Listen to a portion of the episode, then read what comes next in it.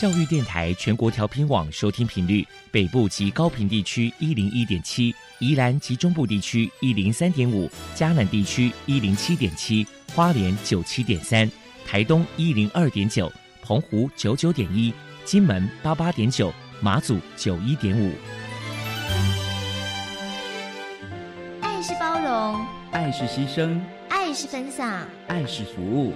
因为爱，特殊教育充满了无限的可能。关怀身心障碍同学的未来，用心倾听资赋优异子女的心声。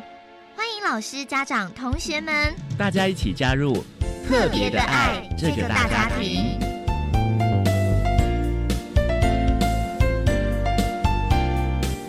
本节目由教育部学生事务及特殊教育司指导，国立教育广播电台监制。欢迎收听。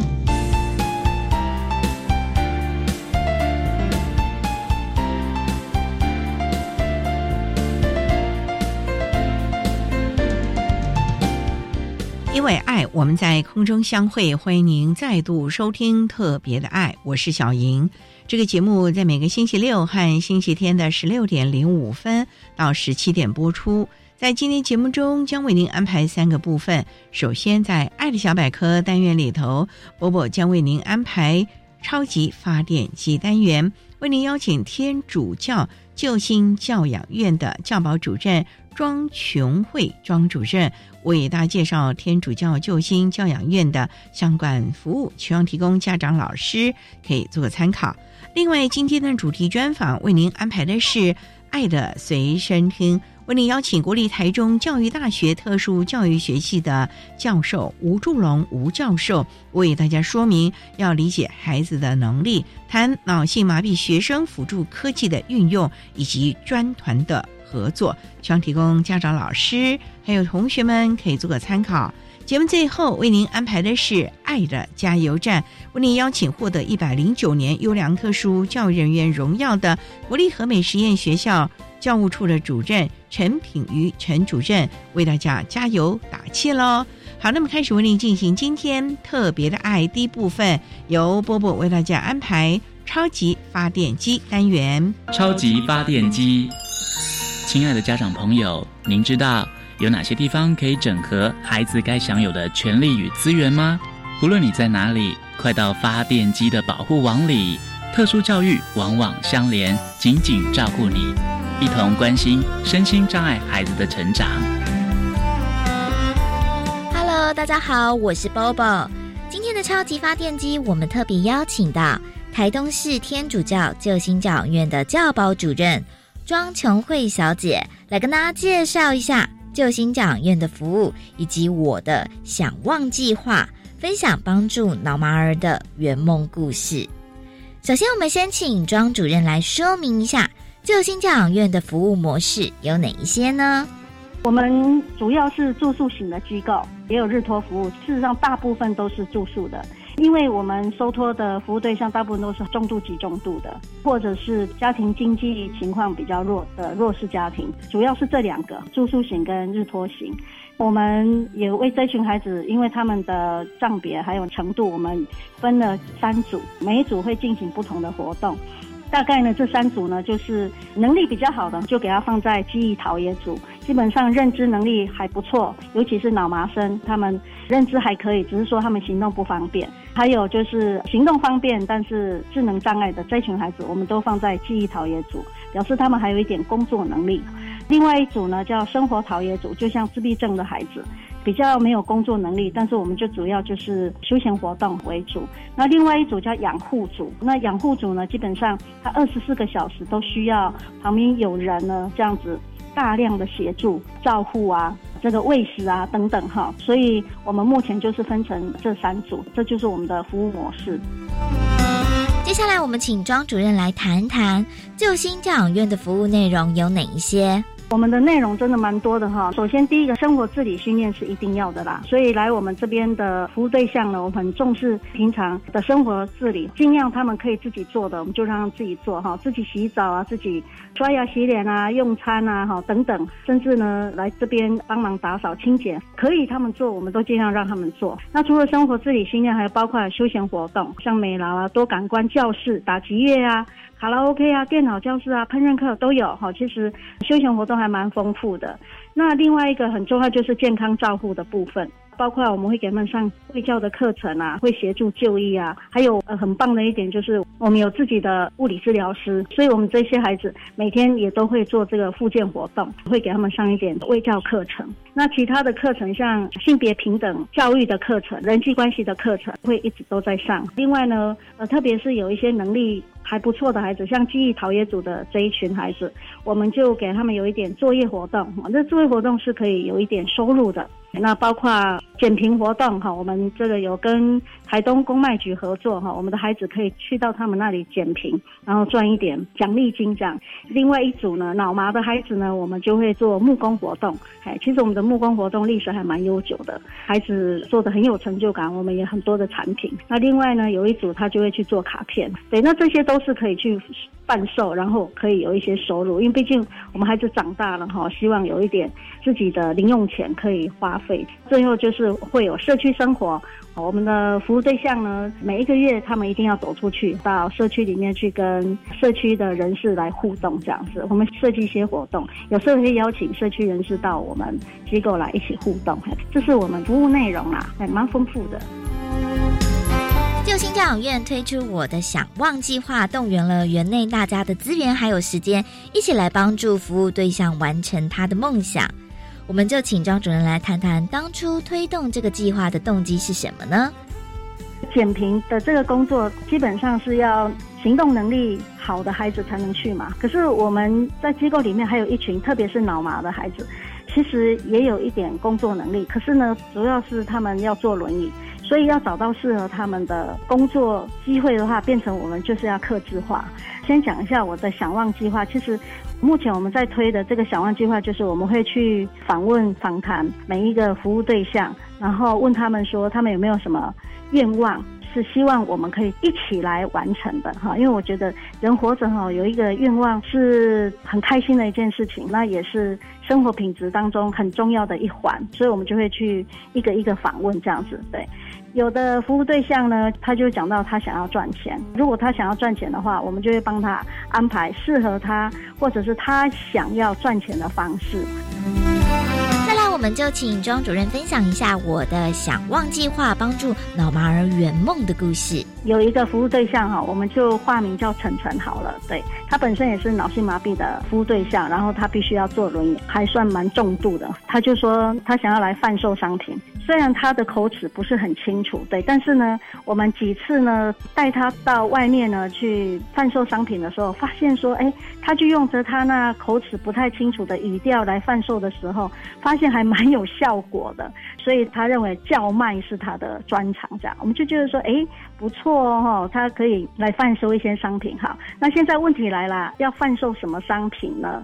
所以呢，我们就开始思考，在我们教保组，我们常常都有一些 NG 的产。品，我们自己上美劳课嘛，比如说他们会做染布，比如说会做清洁液，比如说会做凤梨果酱，所以我们就觉得说，哎，我们可以贩售我们平常就在美劳课或者是烹饪课做的一些东西啊，那些就可以成为我们的产品啊，因为这样的一个发想。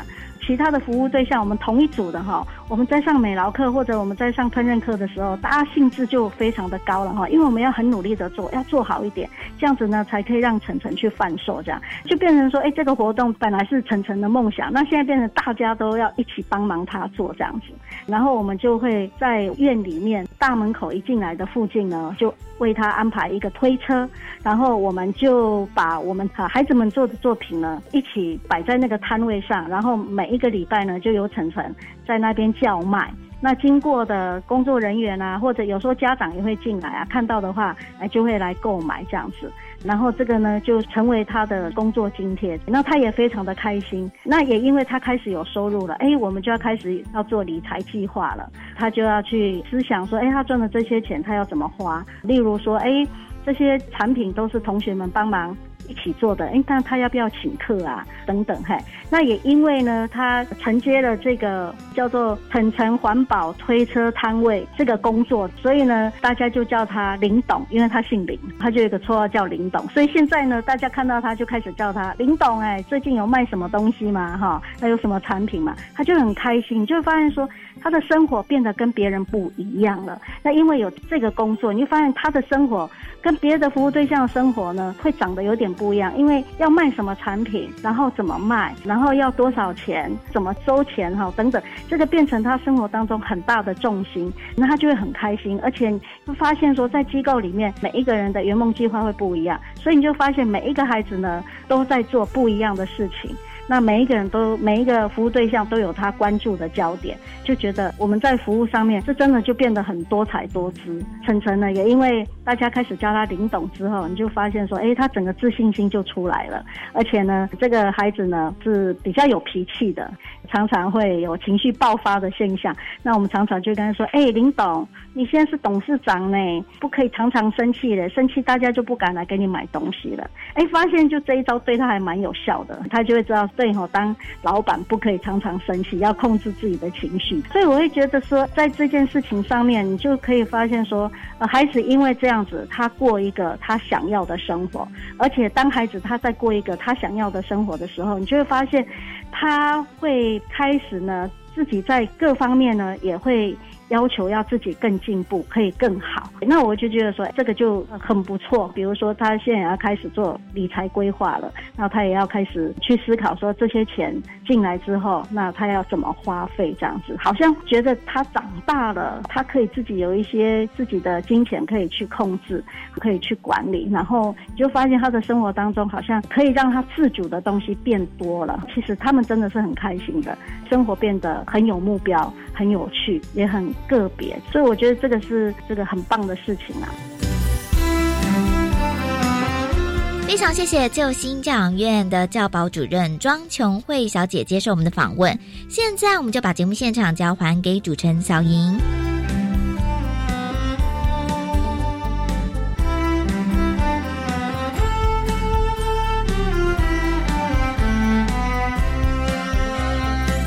谢天主教救星教养院的庄琼慧教保主任以及波波为大家介绍了救星教养院的相关服务，希望提供大家可以做参考喽。您现在所收听的节目是国立教育广播电台特别的爱，这个节目在每个星期六和星期天的十六点零五分到十七点播出。接下来为您进行今天的主题专访，今天的主题专访为您安排的是。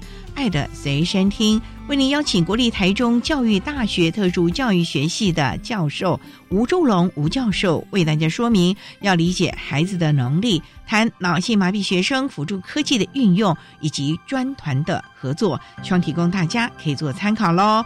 好，那么开始为您进行今天特别爱的主题专访，爱的随身听。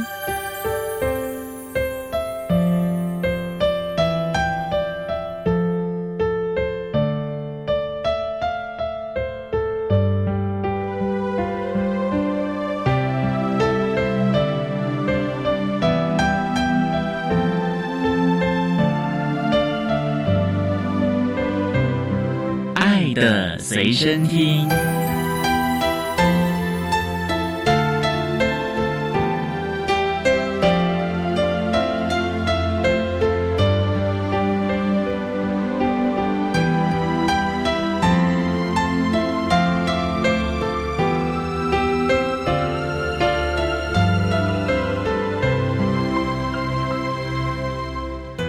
家邀请国立台中教育大学特殊教育学系的教授吴祝龙吴教授，教授您好，主持人好。今天啊，特别邀请教授为大家来说明。要理解孩子的能力，谈脑性麻痹学生辅助科技的运用以及专团的合作。那首先要先请吴教授为大家来介绍什么是脑性麻痹。脑性麻痹在以前我们大概就是把它归类在肢体障碍的这一块。自从大概一百零二年，就是二零一三年立法院修改特教法之后，从肢体障碍这一块独立出来，变成脑性麻痹专门的类。那为什么要独立出来？其实脑性麻痹从肢体障碍独立出来是全世界首创的。为什么呢？啊，因为脑性麻痹它的需求跟其他肢体障碍类别的还比较起来是比较独特的哦，因为它比较复杂。因为它就是刚刚主持人提到，就是说在脑部受损的状况底下，它的成因就是因为脑部的受损造成的结果呢，不只是只有肢体上面的问题啊，它可能影响到智力啦、视力啦、听力啦等等各方面复杂的成因加起来，造成我们这个脑性麻痹的孩子。那假如是在肢体障碍的类别，通常他们的需求就比较不会受到重视，所以后来就把它独立出来。那所谓的脑性麻痹啊，它是先天还是后天呢？有关脑性麻痹它的成因的部分哦，那我们先来讲一下脑性麻痹它的定义，就是说它就是一个脑伤。那脑伤的部分可以归类成先天的因素啦、后天的因素啦。那先天的因素就包含了像是遗传，就是天生这种还会遗传的。对对对，就是有些基因的突变啊。后天的因素啦。包含像是在产程在生产的过程里面不顺利啦，像是生产过程中缺氧啦、脐带打结啦这方面的问题，之后有可能在小朋友的时候不小心头部撞到啦，或者甚至有一些家暴啦等等，在新闻上面听到说有人就把小孩当玩具啦，就是在脑部还没有成熟的阶段造成的一个脑伤，就会造成脑性麻痹的这个状况。它造成的结果就是它不是一个。进行性的，也不是一个暂时性的，也不是一种很单纯肢体障碍的一个类别，它是永久性的喽。对，通常脑伤后，它的脑部的结构就可能受到破坏，所以没办法治疗了。没有办法治疗这个部分哦，就会稍微麻烦一点。它通常会造成一种非暂时性的，就是它是一种永久性的脑部的受伤。那这种永久性的受伤，它通常就是不可逆的。这不像我们，比如说感冒啦，它自己会恢复，不会。哦，那脑部是一旦受到伤害之后呢，那一块区域的脑细胞就死掉，掉之后它那一块就没有功能了。那为什么脑性麻痹会在，比如说小孩会叫脑性麻痹，大人没有脑性麻痹嘛？大人他的脑伤就叫头部外伤，他就不是脑性麻痹哦。哎，因为脑性麻痹就是他的脑部还没有成熟，所以没有成熟，他就受到伤害之后，可能就会造成孩子整个发展方面的迟缓。所以脑性麻痹主要是针对小朋友。在脑部还没有发育完全之前受到了损害，不像大人的可能中风啊之类的，都叫做另外的疾病了。不管是先天或者是遗传的，总之就是还没有发育完成就引起的损伤。是，而且它是一种永久性的，不会好的这样的一个概念呢，提供大家可以做个参考。那我们稍待再请国立台中教育大学特殊教育学系的教授吴祝龙吴教授再为大家说明。脑性麻痹学生辅助科技的应用，以及专团的合作。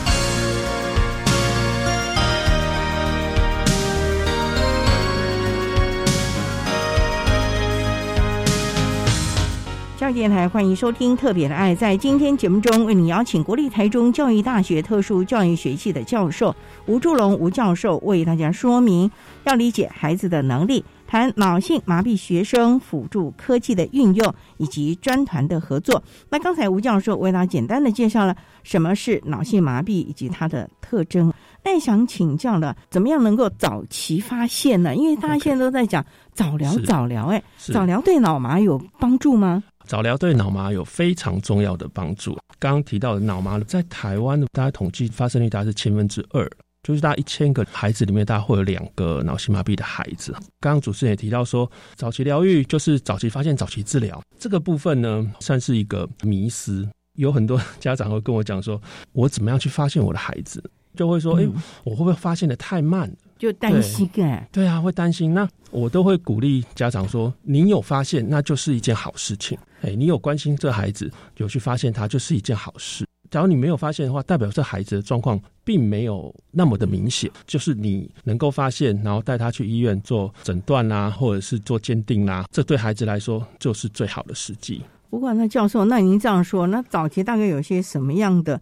征兆啊，是能够让爸爸妈妈能够早点知道呢？因为是不是也像我们小孩子什么七坐八爬啊这样的一个特征？没错，没错，没错。通常脑性麻痹的高危险群啊，大概都是早产或者是产程过程比较不顺利的，之后它变成脑性麻痹的机会会比较高。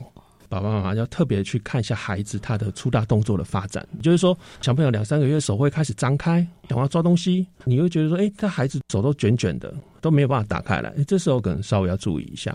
那另外像是大概三个月的时候，头会抬起来。翻过来趴的时候，他头会想要抬起来。假如他头都是趴在床上的，软趴趴的。对对对对对，刚主持人提到很好，就是七坐八爬，我们的俗语啊。但是它也是我们粗大动作发展的很重要里程碑。七个月大概会坐，八个月 爬，他一岁的时候开始会站立，学习走路。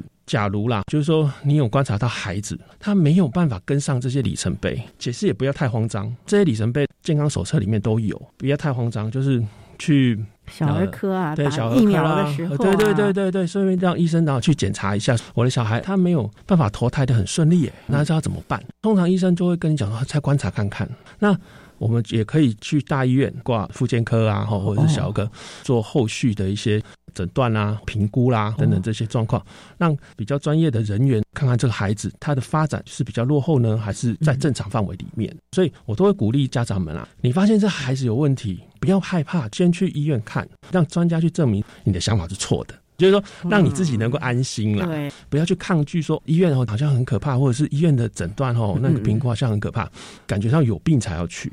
不是这样子，就是换一个想法哦，就是说心安。对，我们就是想要去证明我的想法是错的。就是孩子有可能他就是跟正常的孩子一样，可能稍微落后一点点，但是还在正常范围里面哦，那就很好。可能之后他就会追上来哦，因为每个孩子他其实发展的速度不大一样。对呀。所以这点做家长呢要特别特别的注意了，不要因噎废食，也不要讳疾忌医。最重要的，不要有那种所谓的大鸡慢啼这样的一种想法了。对对，否则你真的是耽误孩子。就像教授讲的，去找医师嘛，请医师评断一下，起码自己也心安了。是，没错，没错。这点真的要提醒我们的爸爸妈妈，尤其是长辈。要特别的注意了啊！好，那我们稍待啊再请国立台中教育大学特殊教育学系的教授吴祝龙吴教授，再为大家说明脑性麻痹学生辅助科技的运用以及专团的合作。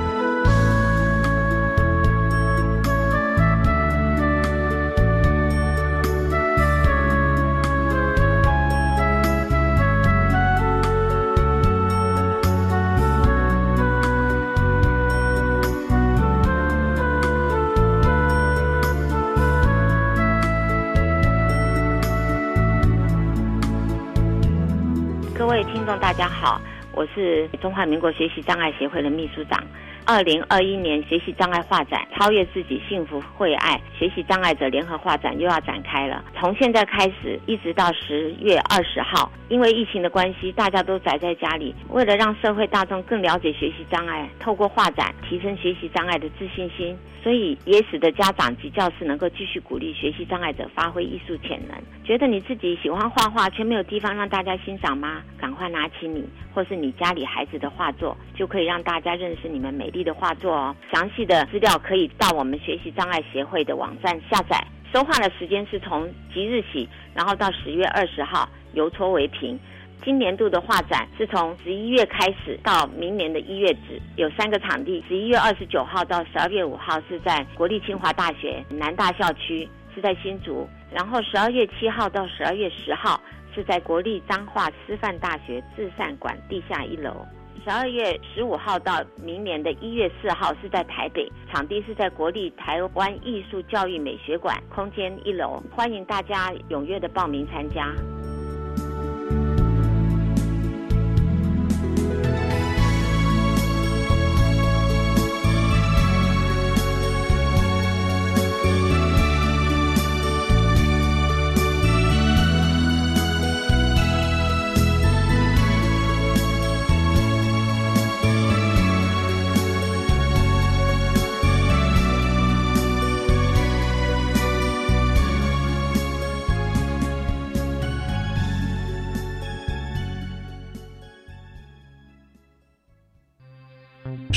券反应热烈，已累积超过三百二十万人完成数位绑定。九月二十五日起开放五倍券直本预约，民众可到超商或五倍券官网预定。若您选择超商预约方式，第一步先到超商事务机插入自己的健保卡，第二步输入手机号码，第三步确认明细，最后将小白单列印出来即完成五倍券预定。想了解更多五倍券资讯，详情可上五千 .gov .tw 查询。以上内容由行政院提供。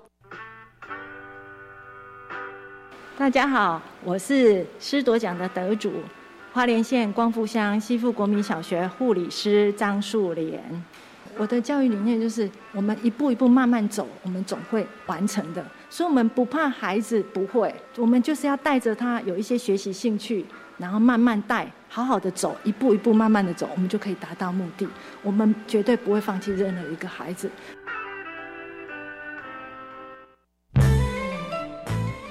亲爱的老师，今年因为疫情，我们有好长一段时间只能线上上课，但还是有很多话想跟你说。今年教师节，我们准备了五种惊喜要送给您，一起对您说声老师，谢谢您。惊喜的内容，请上教育部 YouTube 频道观赏。以上广告由教育部提供。这款新游戏好困难呢，这一次一定要破关！哇，又掉到陷阱了啦！没关系，再来一次。游戏可以再来一次，人生无法重来。染上毒品可能造成永久性的大脑功能障碍，影响情绪和记忆，更会危害泌尿生殖系统。不要因一时的好奇心踏入毒品陷阱，留下人生遗憾。勇敢拒绝毒品，积极求助。戒毒咨询专线：零八零零七七零八八五。以上广告由行政院提供。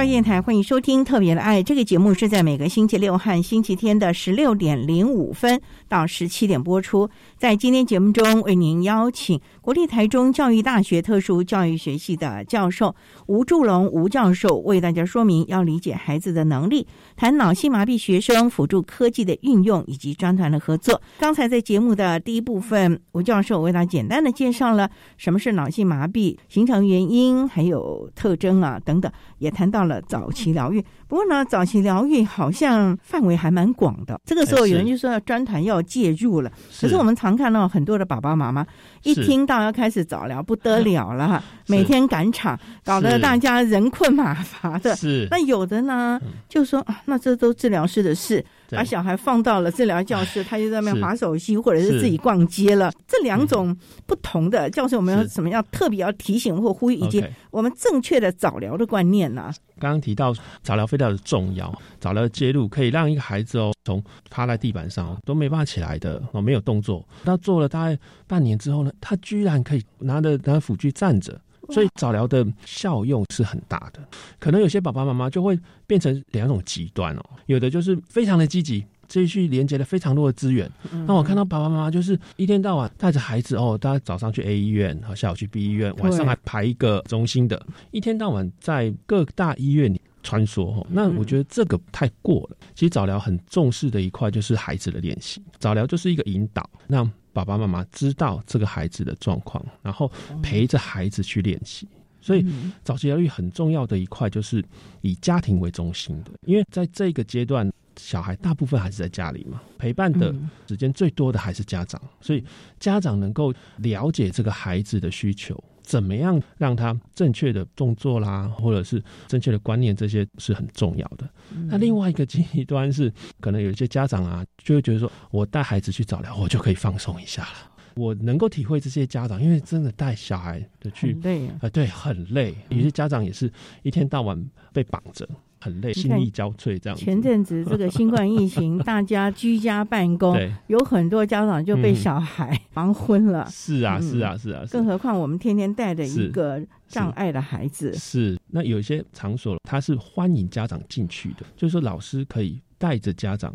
示范教家长如何在家里帮小孩做一些复健的活动啦，哦，或者是引导的这些活动。另外一方面，那老师有可能会给家长一些回家作业哦，回家作业哦。对啊，就是说，哎，你在家里面可以做些什么样子的运动，可以让孩子的进步能够更快。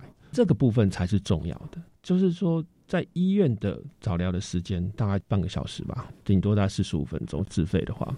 其实大部分时间还是要让孩子回到家。里面做练习，这才是重要的。过啊，家长毕竟不是专业啊，怎么样把治疗室里面的动作能够回家去内化，在生活中的场域让孩子。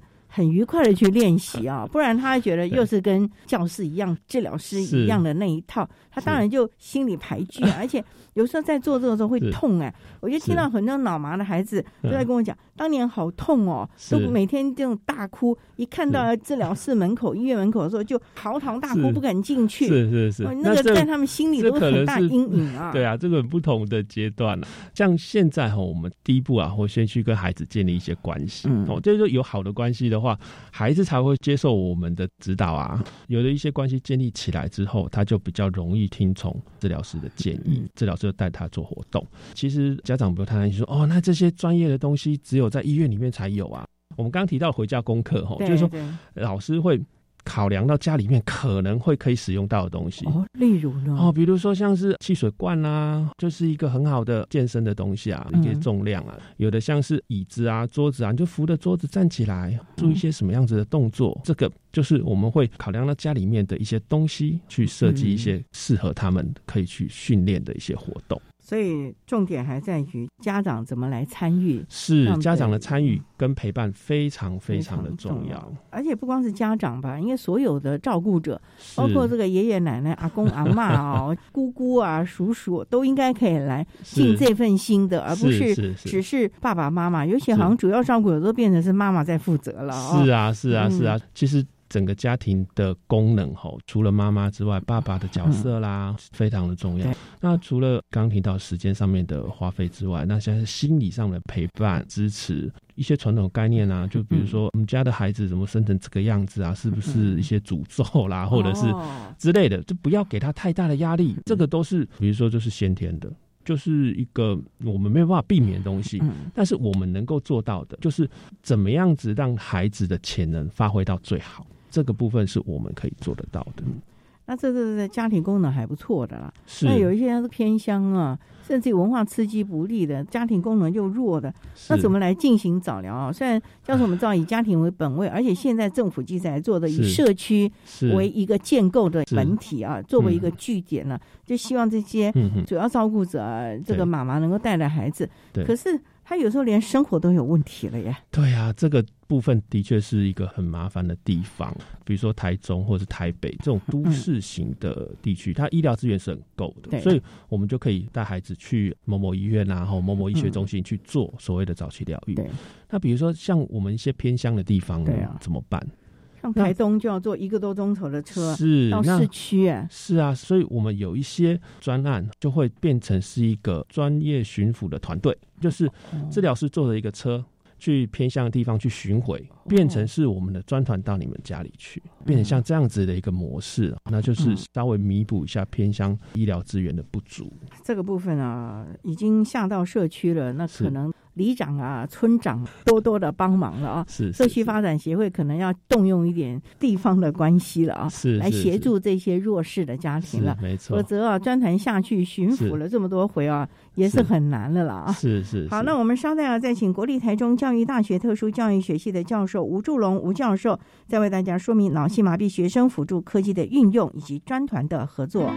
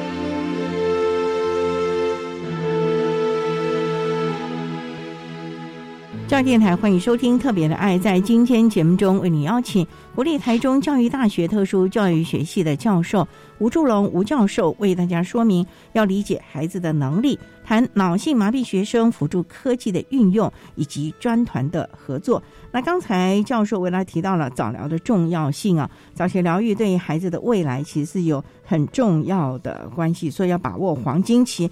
不过呢，我们也知道这些孩子还是要进入学校，而且现在很多脑麻的孩子都是在普通学校融合了。我们每个教育阶段是不是要针对孩子的学习？当然了，他可能附件呢这些专团还是很重要，可是认知的学习还是很重要的。是这部分教授有一些什么样的建议，可以帮助孩子有一些的学习辅助的进入啊等等啊？是是好，这个部分大概可以从几个就学阶段做说明了。首先，小朋友进入的第一个部分就是幼儿园嘛，学前的这一段哦。那学前跟小学的这个区块哈，最重要的呢，就是让他能够去熟悉、适应学校的环境。要让他建立一些像是生活的常规，学校的运作到底是怎么样，怎么一回事？那为什么会有这么多的小朋友？因为家里面哈，他就是一个充满弹性的环境，他想要做什么都可以。一旦进入到学校之后呢，可能就会受到一些束缚，或者是受到一些规则，可能他就会开始不适应。我们首先呢，要让他去熟悉一下学校的环境，有可能他会遇到一些问题，那有可能家长会遇到一些问题，这时候。亲师之间的沟通就非常非常的重要。亲师沟通说难不难，说简单也不简单啊。常常我会收到一些老师的抱怨，说什么恐龙家长，那也收到一些家长的抱怨，说恐龙老师啊。就其实就会发现一些他们之间就是没有互动，没有沟通，就是老师只想要完成他自己的事情，那为什么家长不配合？那家长会说：“哎，我都把孩子丢到学校了，就不关我的事了。”这个部分其实我们只要有建立在共同的一个点上，什么点呢？就是我们所做的事情都是为了孩子好，就是以孩子作为我们的共同点。事实上，我们就可以彼此做一些修正。就是我们可能各退一步啦，我们就是为了孩子好，或者是和孩子的发展着想，那我们大概就可以做一些互相的理解、立场的一些理等等。这个大概就是小学的时候。它另外一块是社会技巧的部分。脑麻的孩子，有的孩子就会比较退缩。脑麻的孩子吼，就会跟一般的像是智能障碍啦，或者像自闭症啊，或者像是 ADHD 啦，注意力不足、过动症等等，这些孩子不大一样。他外观就看得出来。对。它外观你可以看到，说有的孩子就是穿着铁架啊，或者是拿着辅具啦，等等这些东西的。好，那其实就是 我们脑性麻痹孩子最吃亏的地方，就是他外观很容易一让一眼就分辨得出来说这个是特殊生。那所以他们常常就会有一些比较退缩的状况。那我们如何去引导，让他们有一些比较正确的社会技巧？怎么样跟人家互动啦、打招呼啦、建立一些正常的友谊关系啦等等哈？这些就是我们在国小的时候希望能够让他培养的一些技能。除了在学业之外。我觉得哦，像是一些日常生活的技能啊，然后社会技巧这部分，其实对他日后无论他要在找工作，或者是就业，或者是他独立生活，这个是一个非常重要的一个养成的阶段。独立生活，生活的能力也要训练吗？当然啦，脑麻的孩子哦，刚刚提到他有严重程度之分呐。有很轻微的，很轻微的话，大概就是影响到可能一只手、一只脚，那就没有什么问题。那很严重的，那可能四肢都不能动，甚至还有一些其他的一些并发症。这个部分就会就会要需要到其他的状况，比如说在社会技巧的部分，看要看他的口语能力怎么样。假如他没有口语的话，怎么样子诱发他的口语，或者是说用一些替代性的沟通的辅具，让他能够表达出他基本的生理需求。这些呢，除了需要特教老师之外，专团的协助，像是语言治疗师啦、职能治疗师啦、物理治疗师等等，他们的合作，帮助这个孩子把他的优势能力发挥出来。这点很重要，这是国小啊，国中到了青春期啊，学科能力也很重啦。这个时候，一般孩子也都是难以调教了。那我们这个脑麻的孩子，可能心理的层面会更加让人心疼哎。是没错。到国高中的时候，你就会注意到孩子的一个转变。那特殊的孩子也是一样哦，他一样会有所谓的青春期，从原本可能是一个很乖的孩子，很听家长的话，很听老师的话，那变成他会很注意到同才的感受。那这时候呢，我刚提到的，比如说他身体比较畏缩，或者比较自卑，或者是一些因素的影响的话，有可能会造成忧郁症。这个我们会很常见，就是说在一些肢体障碍或者是脑性麻痹的孩子上，在这个发育的过程，在青春期的时候，会很常看到他们会有忧郁症的产生，一些情绪性方面的疾病或是问题。所以在这个心理层面上，可能还是要多多去注意到了啊。是。好，那我们稍待再请国立台中教育大学特殊教育学系的教授吴祝龙吴教授，再为大家说明脑性麻痹学生辅助科技的运用以及专团的合作。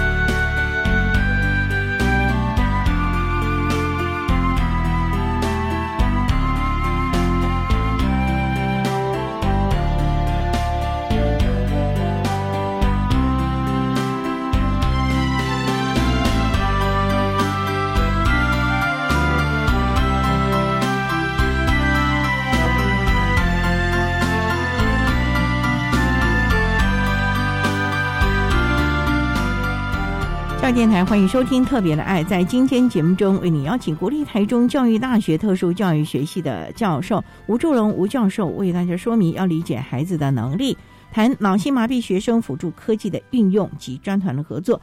那刚才教授为大家谈到了，在教育阶段呢，我们的孩子还有学校的老师、家长可以提供一些什么样的必要的协助以及相关的辅具。不过孩子越来越大，度过了青春期、高中，除了所谓的十二年适性辅导安置，我们还有一个大专真试。那我们的孩子他在就业或者是升学这个部分，是不是应该也有一个长期的我们叫做生涯规划吧？是。刚主持人提到吼，在以前啊，就是我们孩子大概升到高中，那我们就会让他到高职，我们就会让他去找工作。现在好像社会的变迁啊。上大学越来越容易，相对我们的一些特殊孩子，他们也越来越多的比例上到大学。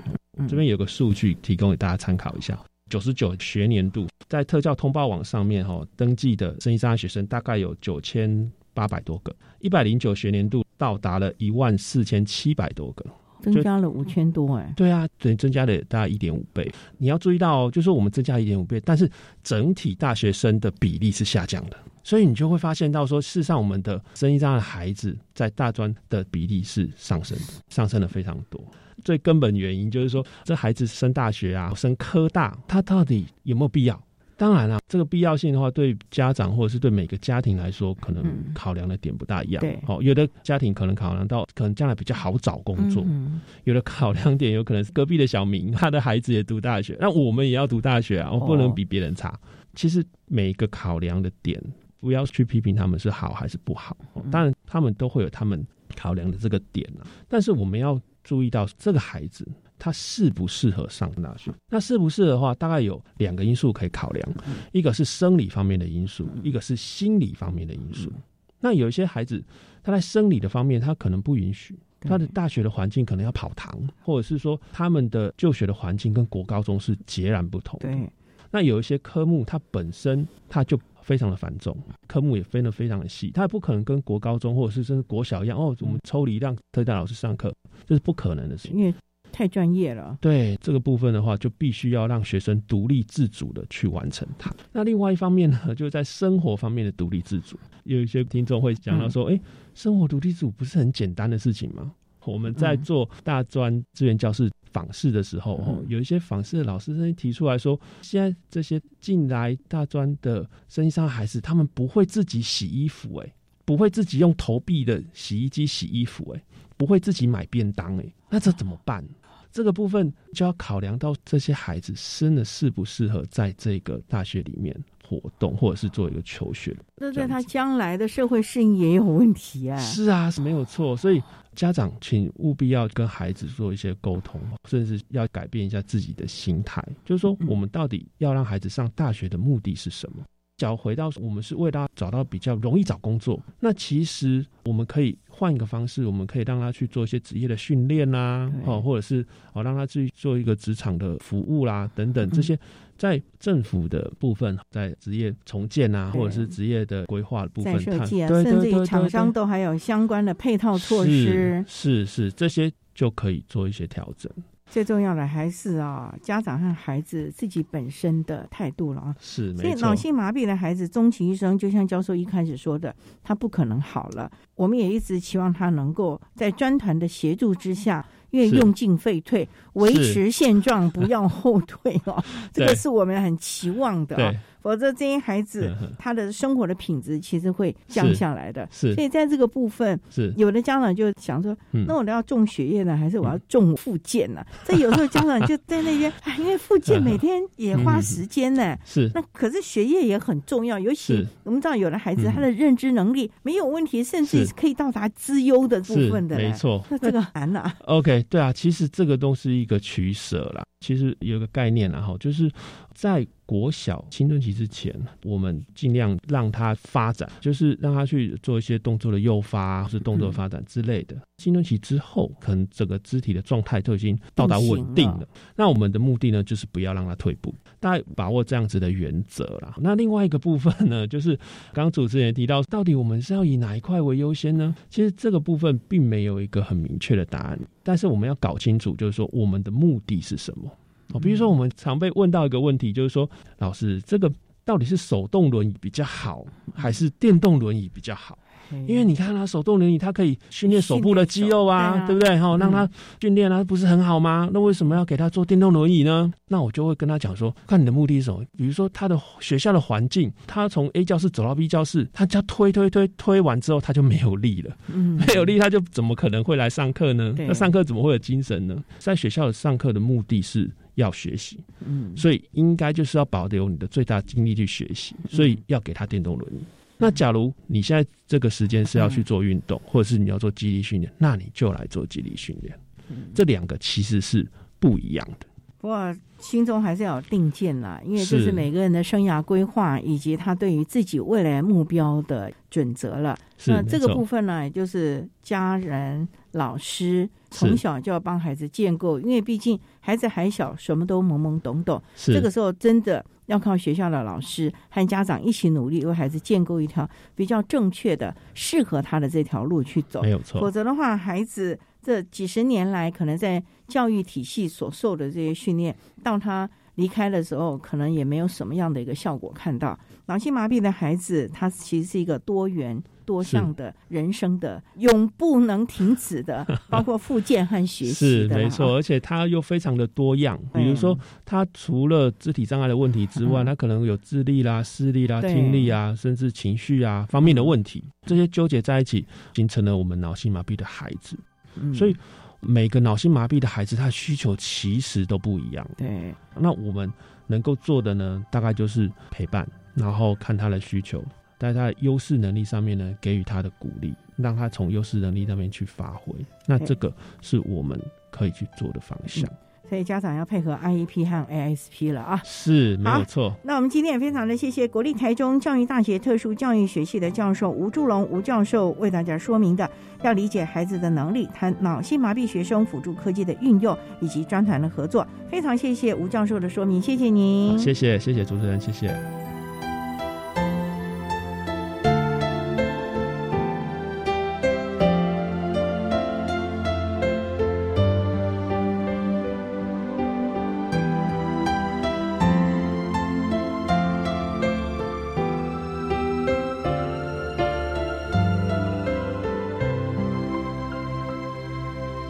谢谢国立台中教育大学特殊教育学系的吴祝龙教授为大家说明了脑性麻痹学生辅助科技的运用以及专团的合作，希望提供大家可以做个参考喽。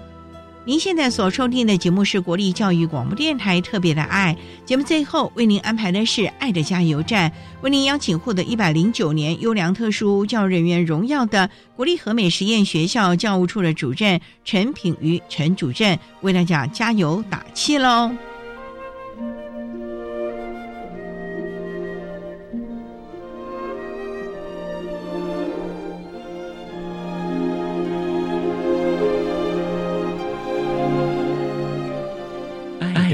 加油站。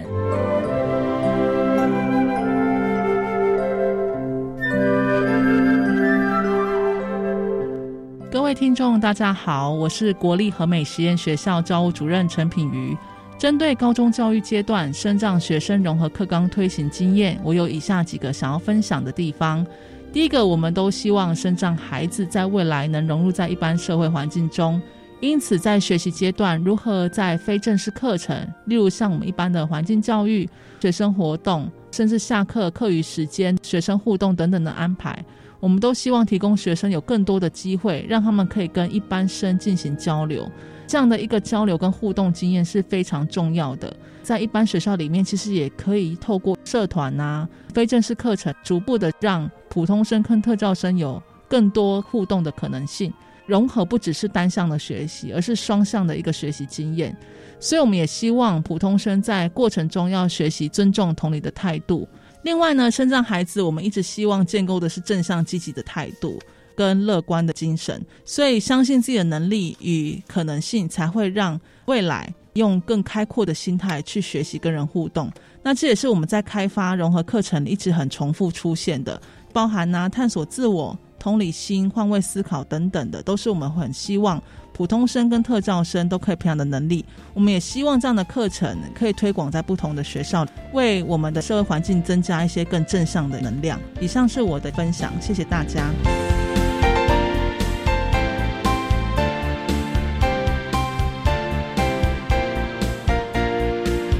节目就为您进行到这儿了，感谢您的收听。在明天节目中，为您邀请获得一百零九年优良特殊教育人员荣耀的国立和美实验学校教处的主任陈品瑜陈主任，为大家说明可以运用的能力，谈高中教育阶段脑性麻痹学生融合课纲制定推行的经验分享，希望提供大家可以做个参考了。